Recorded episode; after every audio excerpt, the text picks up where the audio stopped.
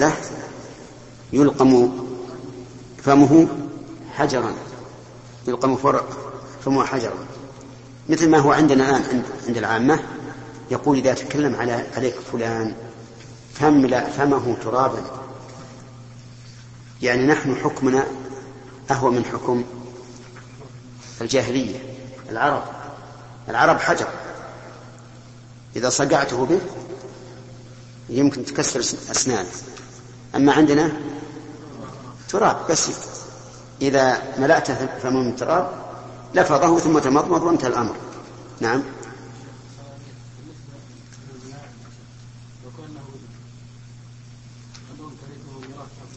كيف؟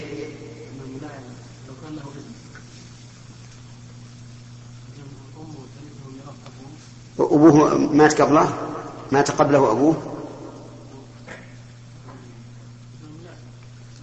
ابن الملاعنة، له ابن ولا لا؟ ابن الملاعنة له ابن. أي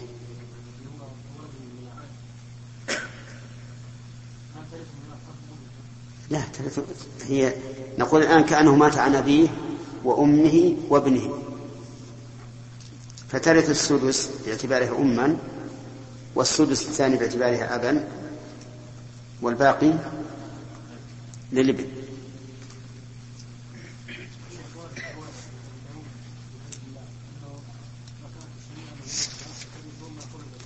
نعم. كيف؟ نعم، ما فرض لها. هذا إذا وجد عاصب يعني يحمل هذا على إذا وجد عاصب، أما إذا لم يوجد الله فترث. نعم. حدثنا مسدد عن يحيى عن شعبة عن محمد بن زياد أنه سمع أبا هريرة عن النبي صلى الله عليه وسلم قال: الولد لصاحب الفراش. باب الولاء لمن أعتق وميراث اللقيط.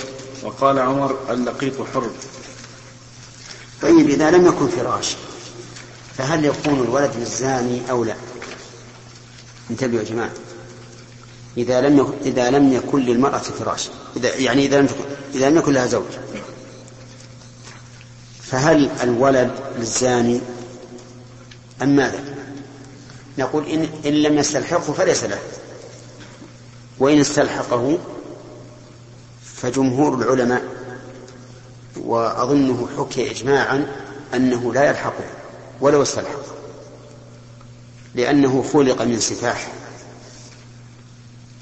وإذا خلق من سفاح فإنه لا يمكن أن يكون هذا الزاني أبا له. وقال بعض العلماء إنه إذا استلحقه ألحق به، وذلك لأن المرأة ليس لها زوج يمكن أن يلحق به ولا منازع له فيه، وهو كونا وقدرا مخلوق من مائه، فإذا استلحقه فلماذا لا نلحقه؟ والنبي عليه الصلاة والسلام قال: الولد للفراش في قضية فيها زوج أو فيها واطئ بحق.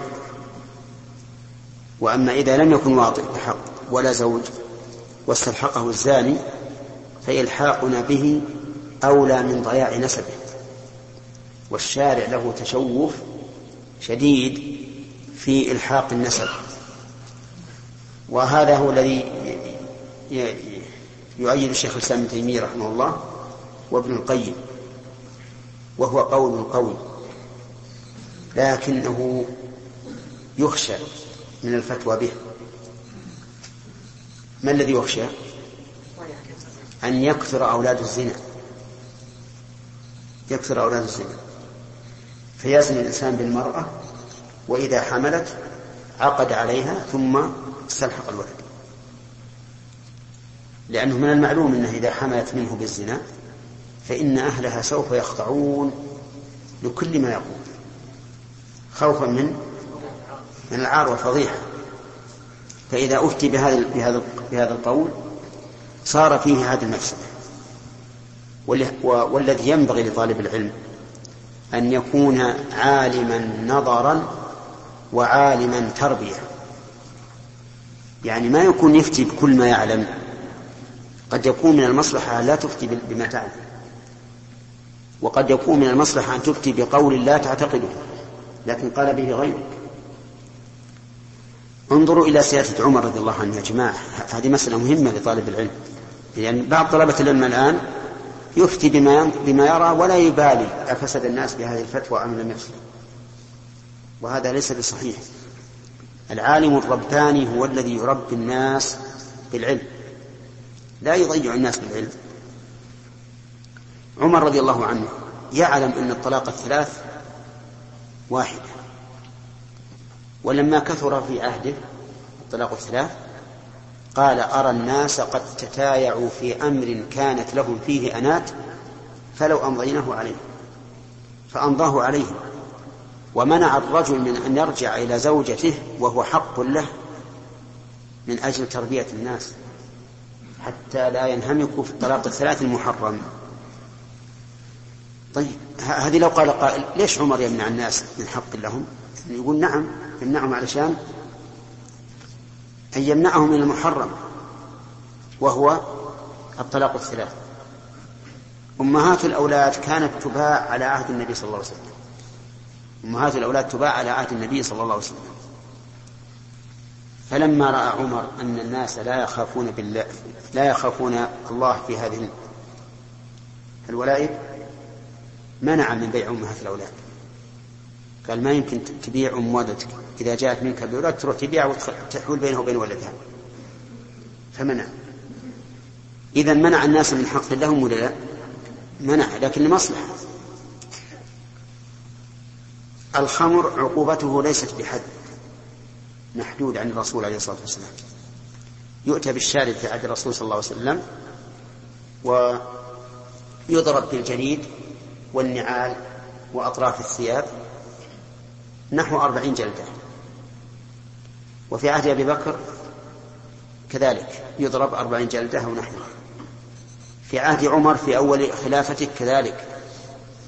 فلما عتى الناس فيها وفسقوا وأكثر من شرب الخمر جمع الصحابة وقال ما تقول، هذه مشكلة،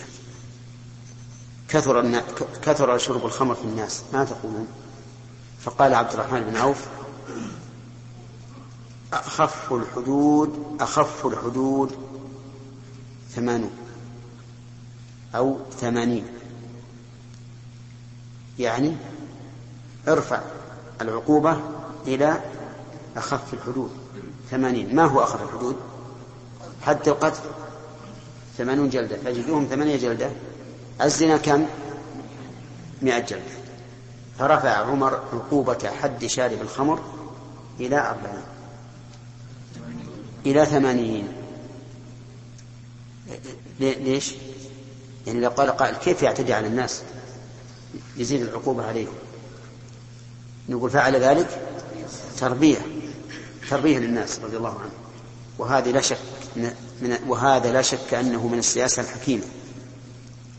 وبهذا التقرير عرفنا أن شرب الخمر ليست عقوبته حدا كما هو مشهور عند أكثر أهل العلم، بل عقوبته تعزير، لكن لا تقل عن 40 لأنها لم يرد أنها أقل من 40.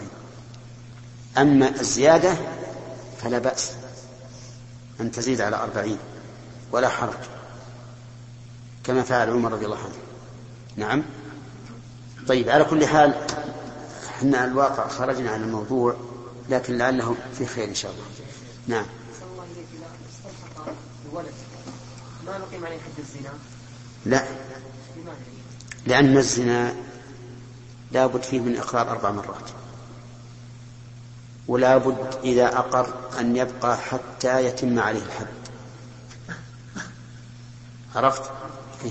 لكن استحقاق الولد كان في لسان القائل يقول هذا زين وهذا ولد ينسي، ما يلزم ولا أحد يلزم به. اختلف العلماء فيما لو حملت امرأة ما له زوج ولا سيد ولم تدعي إكراها، قالوا إن هذه لا يقام عليها الحد. لو نرى هذه المرأة كل سنة تحمل وتجيب ولد يقول بارك الله فيها نجيب العقيق نذبح ثنتين نعم ولن تعرض لها. هكذا قال العلماء. ها؟ إيه ضعيف هذا القول، أنا أقول إنه ضعيف. عمر بن الخطاب رضي الله عنه على المنبر قال إلا أن تكون البينة أو الحبل أو نعم إلا أن تكون الحبل أو الاعتراف. فالحاصل إني أقول ما يجب على الزوج أن يجلد، لأنه ربما أنه تاب، والزاني إذا زنى وتاب قبل أن يقام عليه الحد فإنه يرفع عنه الحد. حتى لو شرعنا في الحد، لو شرعنا في الحد وهرب وتاب ما نكمل عليه. في قصة ماعز لما هرب قال النبي عليه الصلاة والسلام هل لا تركتموه يتوب فيتوب الله عليه. يعني حقيقة إذا تأملنا النصوص الشرعية وجدنا أن الأمر فيه سهولة ولله الحمد، خلافا لما نعتقده نحن الآن أن بالشدة والغيرة الأمر سهل فيه سهولة، يعني فيه سهولة. حتى أنه حصل نقاش بين بعض الناس وآخرين قالوا إن الإنسان الذي يفعل الكبائر ويموت بدون توبة فإنه لا يعاقب عليه لأن الله من حق عباده عليه الذي أوجبه أن لا يعذب من لا يشرك به شيئا، وأنه حرم على النار من قال لا إله إلا الله خالصا من قلبه، حرمه على النار. فجرى نقاش بين أهل العلم في هذه المسألة، ولكن الصحيح أن الكبائر لا بد لها من توبة، وأن ما دون الشرك تحت المشيئة، إن شاء غفر الله له وإن شاء عاقبه. أخذنا ثلاثة بعد هل ينسب بالنسبة عن نحو غسل عبد الله وينسب باسم أبيه وين أبوه؟ أبوه اللي هو نفع ما صار. وش اسم أمه؟ اسم أمه زينب. إيه نقول محمد بن زينب. ألم يمر عليك عبد الله ابن مالك ابن بحينة. لا كيف هذا النص هذا؟ أحيانا يقول عبد الله بن بحينة،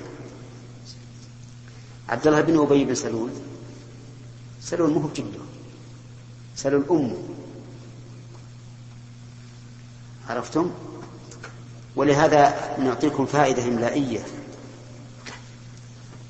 نقول عبد الله ابن مالك ابن بحينة. لو كانت بحينة جدا له لقلنا عبد الله ابن مالك ابن بحينة. وش عملنا الآن؟ حذفنا التنوين من مالك نعم، وكسرنا ابن بحينة، وحذفنا الألف ألف ابن أولا. طيب إذا كانت أم بحينة أمه تنعكس الأحكام، فنقول عبد الله بن مالك ابن مالك نون ابن بدل ابني، لأن الآن ابن صفة العبد الله الأول مو للمالك المجرور، العبد الله الأول، ونبقى الألف الهمزة الوصل. فهذه ثلاث أحكام تختلف فيما إذا كان الثالث جدا أو أما. فهمت؟ هنا ها؟ كيف تفرق بين علمين؟ أي لكن بس العلم الثاني مو أب لأجل التفريق. نعم. الحمد لله رب العالمين، والصلاة والسلام على نبينا محمد وعلى آله وصحبه أجمعين. قال البخاري رحمه الله تعالى في باب الولد للفراش حرة كانت أو أمة. حدثنا مسدد قال حدثنا فإني أسمع صدق. ها؟ كانت صار. نعم. حدثنا مسدد قال حدثنا يحيى عن شعبة عن محمد بن زياد أنه سمع أبا هريرة رضي الله عنه عن النبي صلى الله عليه وسلم قال: الولد لصاحب الفراش.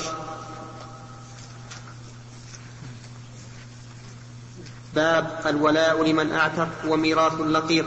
وقال عمر: بسم الله الرحمن الرحيم. هذه المسألة سبق الكلام فيها، وبينا أن هذه الحادثة وقعت في نزاع بين صاحب الفراش وبين الرجل الآخر، وأن العلماء متفقون على أنه إذا حصل نزاع بين صاحب الفراش وبين الرجل العاهر فالولد للفراش، هذا بالاتفاق. ولكن إذا لم يكن للمرأة فراش، إذا لم تكن المرأة فراشا وعهر بها رجل وادعى ولم يدعه أحد، ثم أراد الزاني أن يستلحقه، ذكرنا أن أهل العلم أكثرهم يقولون لا يلحقه ولو استلحق، لعموم قولها الولد للفراش وللعاهر الحجر وأن بعض العلماء قال إذا استلحقه ولم يكن له مدع فإنه يكون له، وقال إن الحديث الولد للفراش والعاهر الحجر جملة واحدة، يعني إذا كان هناك فراش وعاهر فالولد للفراش، أما إذا كان عاهر فقط فإن واستلحقه فإن الولد له، لأنه بلا شك خلق من ماء، فهو بضعة منه وجزء منه، ولكنه لم يكن بعقد شرعي لم نلزمه به، فإذا اختار أن يكون له فله ذلك. وقلنا أن هذه المسألة لا ينبغي أن نقول فيها بالترجيح مطلقا، بل ننظر إلى القضية، إلى كل قضية بعينها، لأنها قد تختلف الأحوال. نعم. باب الولاء لمن أعتق وميراث اللقيط. أنا عندي بالتنوين. باب الولاء لمن أعتق وميراث اللقيط. وقال عمر: اللقيط حر. حدثنا حفص بن عمر. أما الولاء فقد سبق لنا في جهاب الفرائض أنه عصوبة تثبت للمعتق وعصبته المتعصبين بأنفسهم. وأما اللقيط فهو فعيل بمعنى محروم، وهو الطفل الذي يوجد لا يعرف له أب ولا أم ولا نسب، هذا يسمى لقيطا. وقال عمر: اللقيط حر، وإن احتمل أن يكون من أمه لكنه حر على الأصل. نعم.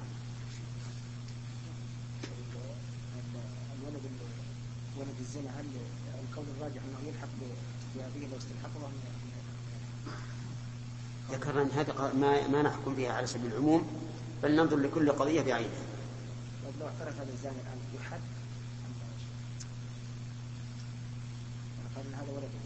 ما يحد، حد لابد لهم شروط.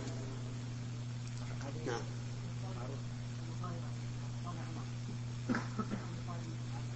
إيه ما في شيء، معلق مجزوما به. نعم. حدثنا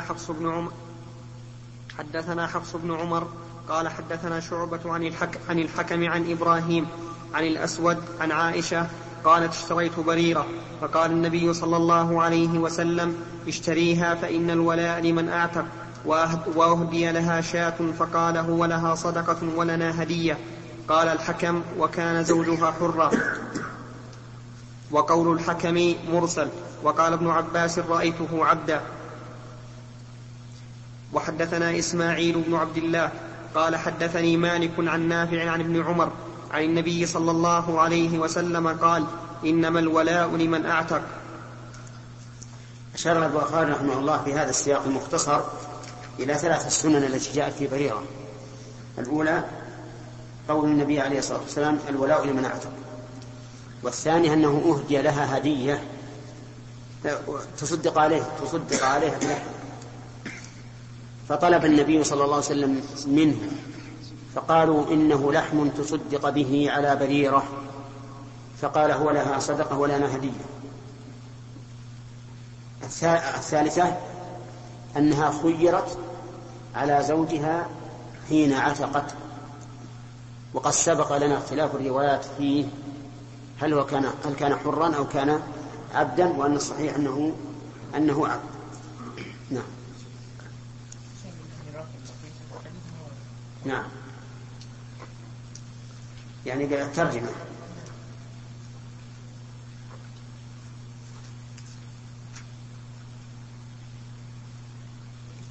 ما ذكر فتح.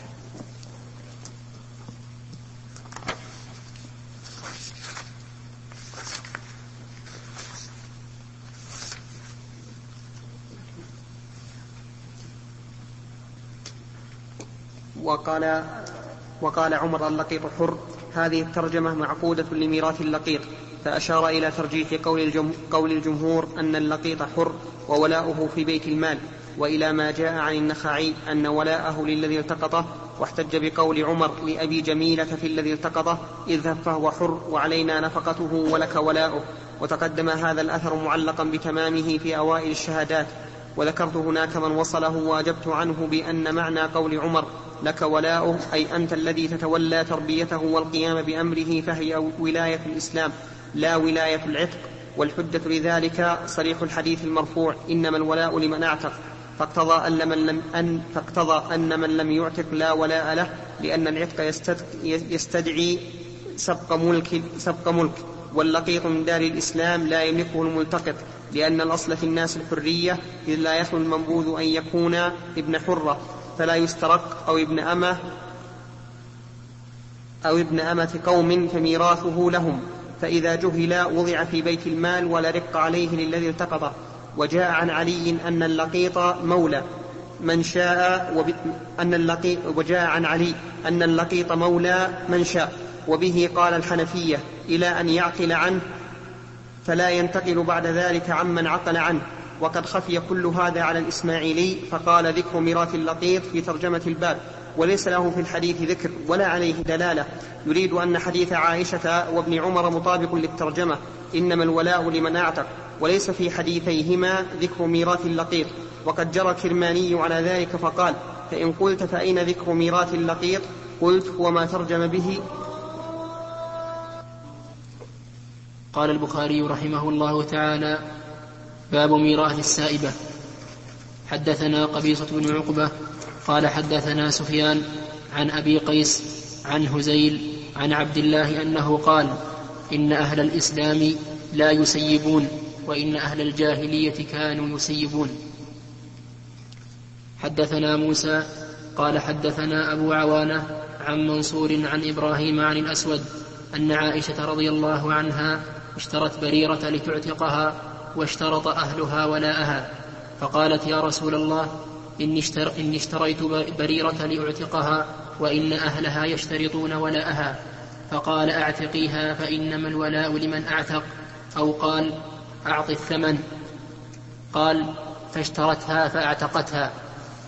فاشترتها فأعتقتها قال وخيرت فاختارت نفسها، وقالت لو أعطيت كذا وكذا ما كنت معه. قال الأسود وكان زوجها حرا. قول الأسود منقطع، وقول ابن عباس رأيته عبدا أصح. ترجمة شرح ترجمة.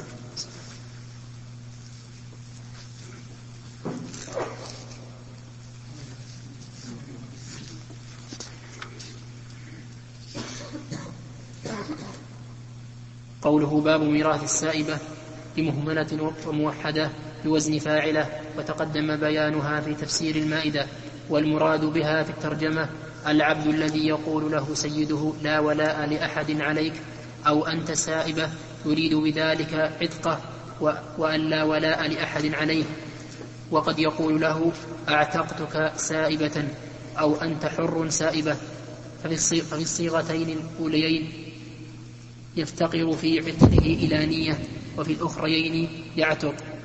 واختلف في الشرط فالجمهور على كراهيته، وشد من قال بإباحته، واختلف في ولائه، وسأبينه في الباب الذي بعده إن شاء الله تعالى. قوله عنه زيد. نعم. بسم الله الرحمن الرحيم. السائبة التي كانوا يسيبونها في الجاهلية هو أن الناقة إذا بلغت حدا معينا في الولادة سيبوها، يعني لا يركبونها ولا يحلبونها ولا يذبحونها، فأبطل الله ذلك في قوله ما جعل الله من بحيرة ولا سائبة. أما سائبة الأرقاء العبيد فالمعنى أنه يعتقه فيقول سيبتك، يعني تركتك، أنت حر وليس لي عليك ولا افعل ما شئت. هذا معنى السائبة في العبيد.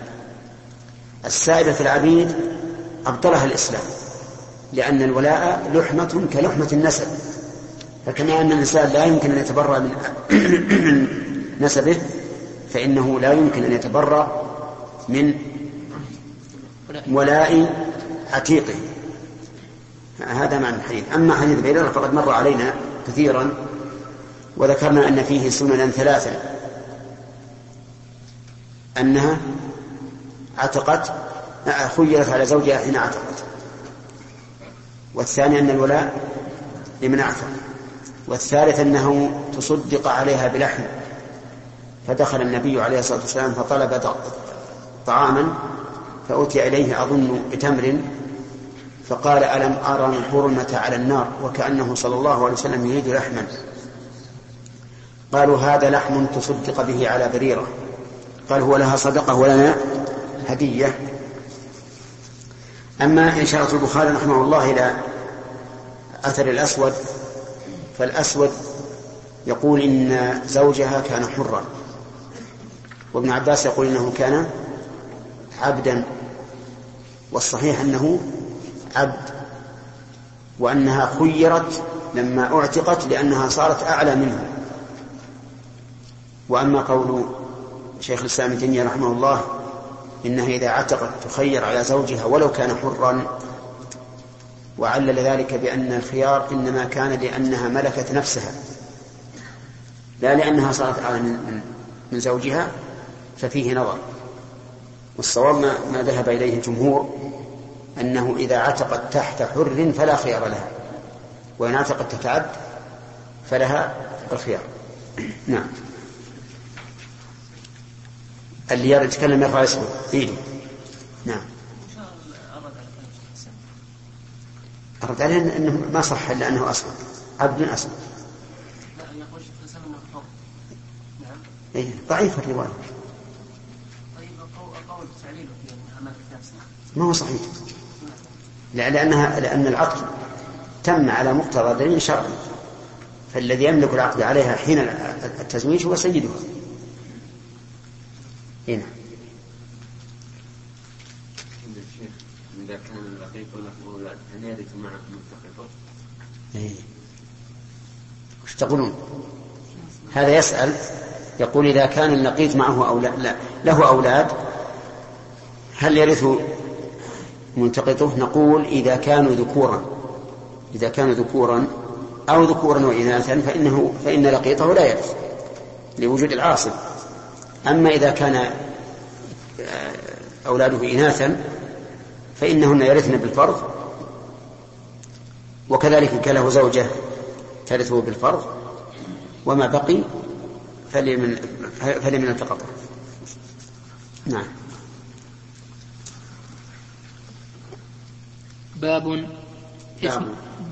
باب اسم من تبرأ من مواليه. حدثنا قتيبة بن سعيد قال حدثنا جرير عن الأعمش عن إبراهيم التيمي عن أبيه أنه قال علي رضي الله عنه ما عندنا كتاب نقرأه إلا كتاب الله غير هذه الصحيفة، قال فأخرجها فإذا فيها أشياء من الجراحات وأسنان الإبل، قال وفيها المدينة حرام ما بين عير إلى ثور، فمن أحدث فيها حدثا أو آوى محدثا فعليه لعنة الله والملائكة والناس أجمعين، لا يقبل منه يوم القيامة صرف ولا عدل. ومن والى قوما بغير إذن مواليه فعليه لعنة الله والملائكة والناس أجمعين، لا يقبل منه يوم القيامة صرف ولا عدل. وذمة المسلمين واحدة يسعى بها أدناهم، فمن أخفر مسلما فعليه لعنة الله والملائكة والناس أجمعين لا يقبل منه يوم القيامة صرف ولا عدل. سئل علي بن أبي طالب رضي الله عنه: هل عهد إليكم النبي صلى الله عليه وسلم بشيء؟ وكان هذا السؤال يراد منه ما زعمته الرافضة من أن النبي صلى الله عليه وسلم عهد إلى علي بأنه إيش؟ الخليفة من بعده. فقال: والذي برأ النسمة وفلق الحبة ما عهد إلينا بشيء إلا كتاب الله وما في هذه الصحيفة.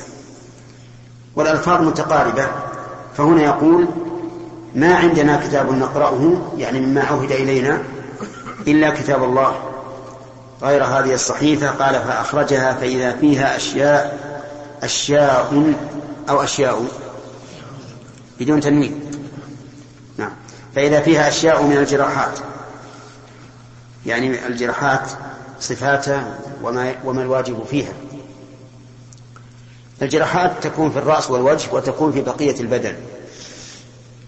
فالجراحات التي في الرأس والوجه 10 أنواع عند العرب، 5 منها قبل الموضحة، و5 من الموضحة فأشد. الموضحة ما هي؟ الموضحة هي التي توضح العظم، تبرزه وتظهره. من الموضحة فما بعد هذه فيها مقدر من الإبل، وما قبلها فإنه أرش. بقية البدن الجراحات التي فيه كلها أرش، ما فيها شيء مقدر. فلو جرح الإنسان مع فخذه أو مع ساقه فإنه ليس فيه شيء مقدر، فيه الأرش. لو جرح مع رأسه فإن لم يبرز العظم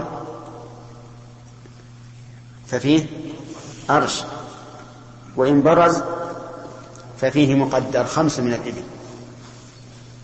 في الهاشمة للموضحة بعد ما يوضح العظم يهشمه فيها 10 من الإبل. في المنقلة التي تهشم العقل وتنقل عظامها، يعني ينخفص، فيها 15 من الإبل. في المأمومة اللي تصل إلى أم الدماغ 1/3، وفي الدامغة أيضا 1/3.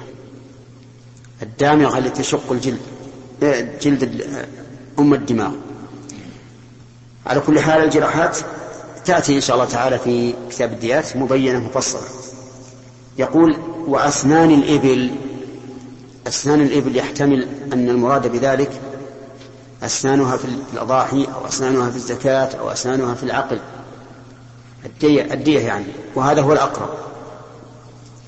قال: وفيها المدينة حرم ما بين عير إلى ثور، وهما جبلان معروفان في المدينة، وقد حددها العلماء بالمسافة، فقالوا: حرمها بريد في بريد. بريد في بريد، والبريد كم فرسخ؟ 4 فراسخ. نعم، إذن 4 فراسخ في 4 فراسخ. يقول: لا يقبل منها يوم القيامة. نعم، فمن أحدث فيها حدثا أو آوى محدثا. المراد الحدث هنا الحدث في الدين، سواء كان ذلك بفتنة أو ببدعة أو بغير ذلك من أنواع الحدث. أو آوى محدثا في المدينة فعليه لعنة الله والملائكة والناس أجمعين لا يقبل منه يوم القيامة صرف ولا عدل. صرف يعني أن يصرف عنه العذاب، ولا عدل أن يؤخذ عن العذاب ما يعادله وهي الفدية. يعني في يوم القيامة لا يصرف عنه العذاب ولا يؤخذ منه فدية عن العذاب. يقول: ومن والى قوما بغير إذن موليه فعليه لعنة الله. هذا الشاهد، يعني من انتسب إلى قوم وقال: أنا مولى لآل فلان، بغير إذن مواليه فعليه لعنة الله والملائكة والناس أجمعين. وظاهر الحديث بغير إذن مواليه أن الموالي الذين اعتقوه لو أذنوا لصح، ولكن هذا غير مراد، لأن الولاء لحمة كلحمة النسب لا يباع ولا يهب، ولكن المراد بإذن الموالي ما يتفرع عن الإذن من البيع أو الهبة أو ما أشبه ذلك.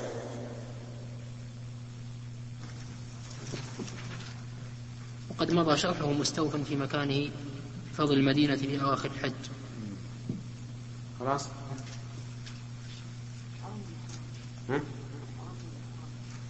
عندنا حرام، عندكم حرام ولا عندكم حرام؟ حرام ولا حرام؟ وعندكم حرام، يمكن رواية ده حرام، دي حرام حرام.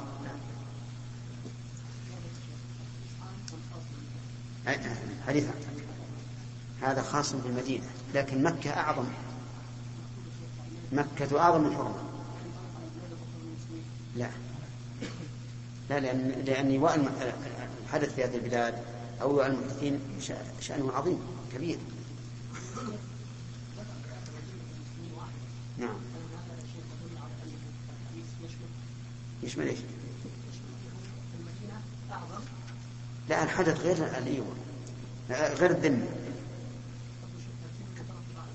لا قد يكون كافر يبث لبلاد الإسلام بيتجه يرجع، فيأتي واحد من المسلمين ويجعله في جواره. نعم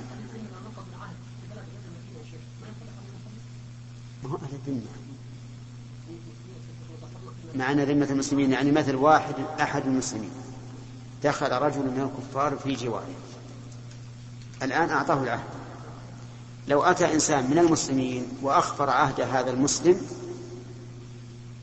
وقتل هذا الكافر أو أخذ ماله صدق عليه هذا الوعيد، فعليه لعنة الله والملائكة والناس أجمعين. نعم سليم.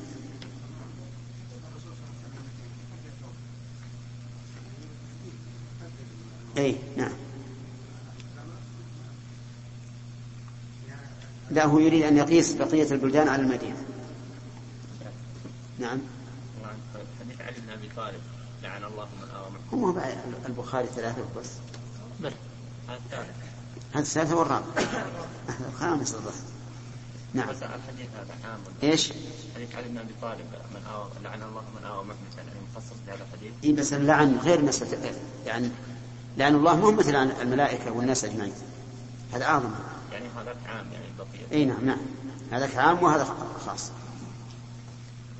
حدثنا أبو نعيم قال حدثنا سفيان عن عبد الله بن دينار عن ابن عمر رضي الله عنهما أنه قال نهى النبي صلى الله عليه وسلم عن بيع الولاء وعن هبته. بيع الولاء مثل لو أن شخص له الولاء على عبد، وجاء إنسان وقال أريد أن تبيع ولاءك على هذا العبد، هذا لا يجوز، ولو باع هل يصح البيع؟ لا يصح. كذلك هبته، لو أن المعتق قال لشخص آخر وهبتك ولاء عبدي، فإن الهبة لا تصح، ويبقى الولاء لمن أعتق. ولهذا أبطل النبي صلى الله عليه وسلم شرط أهل بريرة أن يكون الولاء لهم.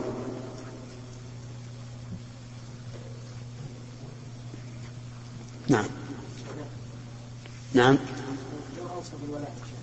ما يصح.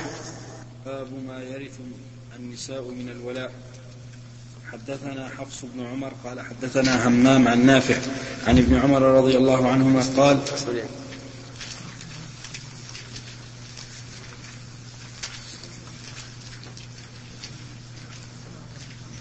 كم صار 23 باب 23.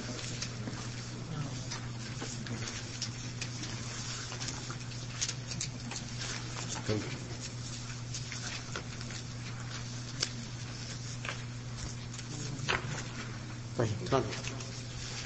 حدثنا حفص بن عمر قال حدثنا همام عن نافع عن ابن عمر رضي الله عنهما قال أرادت عائشة أن تشتري أرادت نعم